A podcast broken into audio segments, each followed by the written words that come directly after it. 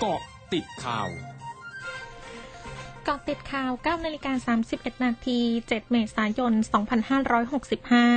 นายธนกร วังบุญคงชนะโฆษกประจำสำนักนายกรัฐมนตรีเผยนายกรัฐมนตรีย้ำทุกคนเข้มงวดมาตรการช่วงวันหยุดยาวเทศกาลสงกรานต์ที่จะมาถึงในอีกไม่กี่วันข้างหน้า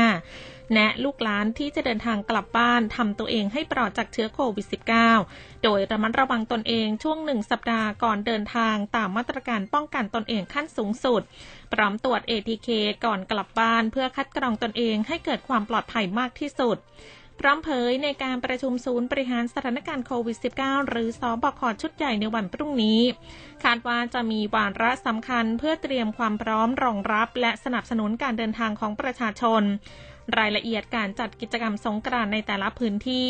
พร้อมทั้งการหารือเพื่อสนับสนุนการปฏิบัติงานของเจ้าหน้าที่ในทุกด้านตามมาตรการกลางที่สบค.กำหนดซึ่งเชื่อมั่นว่าหากประชาชนให้ความร่วมมือในการปฏิบัติตนตามมาตรการต่างๆอย่างเคร่งครัดจะสามารถรับมือได้แม้จะมีการคาดการณ์ช่วงหลังสงกรานต์อาจเพิ่มสูงขึ้น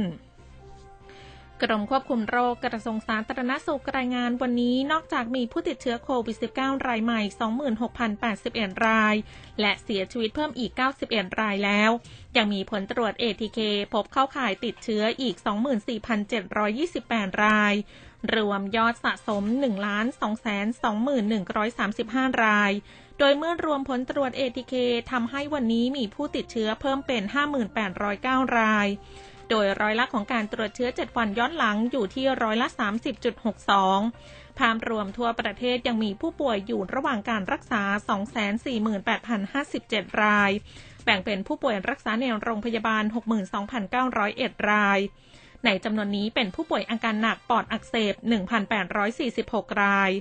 และผู้ป่วยต้องใส่ท่อช่วยหายใจ 774 รายมีผู้ป่วยรักษาในโรงพยาบาลสนาม 185,156 รายแยกเป็นโรงพยาบาลสนามฮอสพิเทล 64,161 รายรักษาตัวที่บ้านหรือที่ชุมชน 123,318 รายและรักษาในสถานที่อื่นๆ677รายสำนักงานการแพทย์ยุโรปและศูนย์ควบคุมและป้องกันโรคของยุโรปเผยวันนี้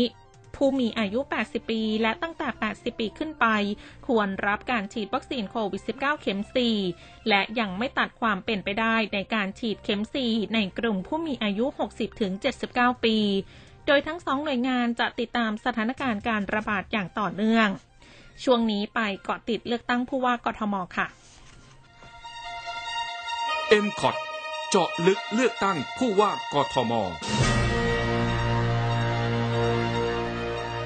นายสุประชัย ตันติคมผู้สมัครผู้ว่าราชการกรุงเทพมหานครในนามอิสระเผยกับคลื่นข่าว M-Cot News FM 100.5 ว่ามีแนวคิดลดการติดตั้งป้ายหาเสียงเลือกตั้งผู้ว่ากทมตามเส้นทางเท้าเพื่อลดปัญหาป้ายหาเสียงกีดขวางเส้นทางสัญจรของประชาชนหรือบดบังการจราจรบนท้องถนนแต่จะขึ้นป้ายประชาสัมพันธ์หาเสียงนโยบายตนเองผ่านจอ LED ที่มีอยู่ 24 จุดทั่วกรุงเทพมหานครโดยจะเริ่มตั้งแต่วันที่ 11 เมษายนนี้และในเวลา 11:30 นาทีวันนี้จะลงพื้นที่หาเสียงตามแนวเส้นทางรถไฟฟ้า BTS โดยเริ่มตั้งแต่ศูนย์การค้าสยามสแควร์วันเรื่อยไปจนถึงแยกอโศกถนนสุขุมวิทเพื่อรับฟังปัญหาของกลุ่มคนรุ่นใหม่คนทำงานและเสนอแนวทางแก้ไขปัญหารถติดปัญหาฝุ่นละออง PM 2.5 และการเพิ่มรายได้ให้พ่อค้าแม่ค้าและคนกรุงเทพช่วงนักคืบหน้าข่าวอาเซียนค่ะ100.5 คืบหน้าอาเซียนคณะรัฐมนตรีเกาหลีใต้เห็นชอบวันนี้ในการใช้งบประมาณสำรอง 36,000 ล้านวอนสำหรับแผนการย้ายทำเนียบประธานาธิบดีเกาหลีใต้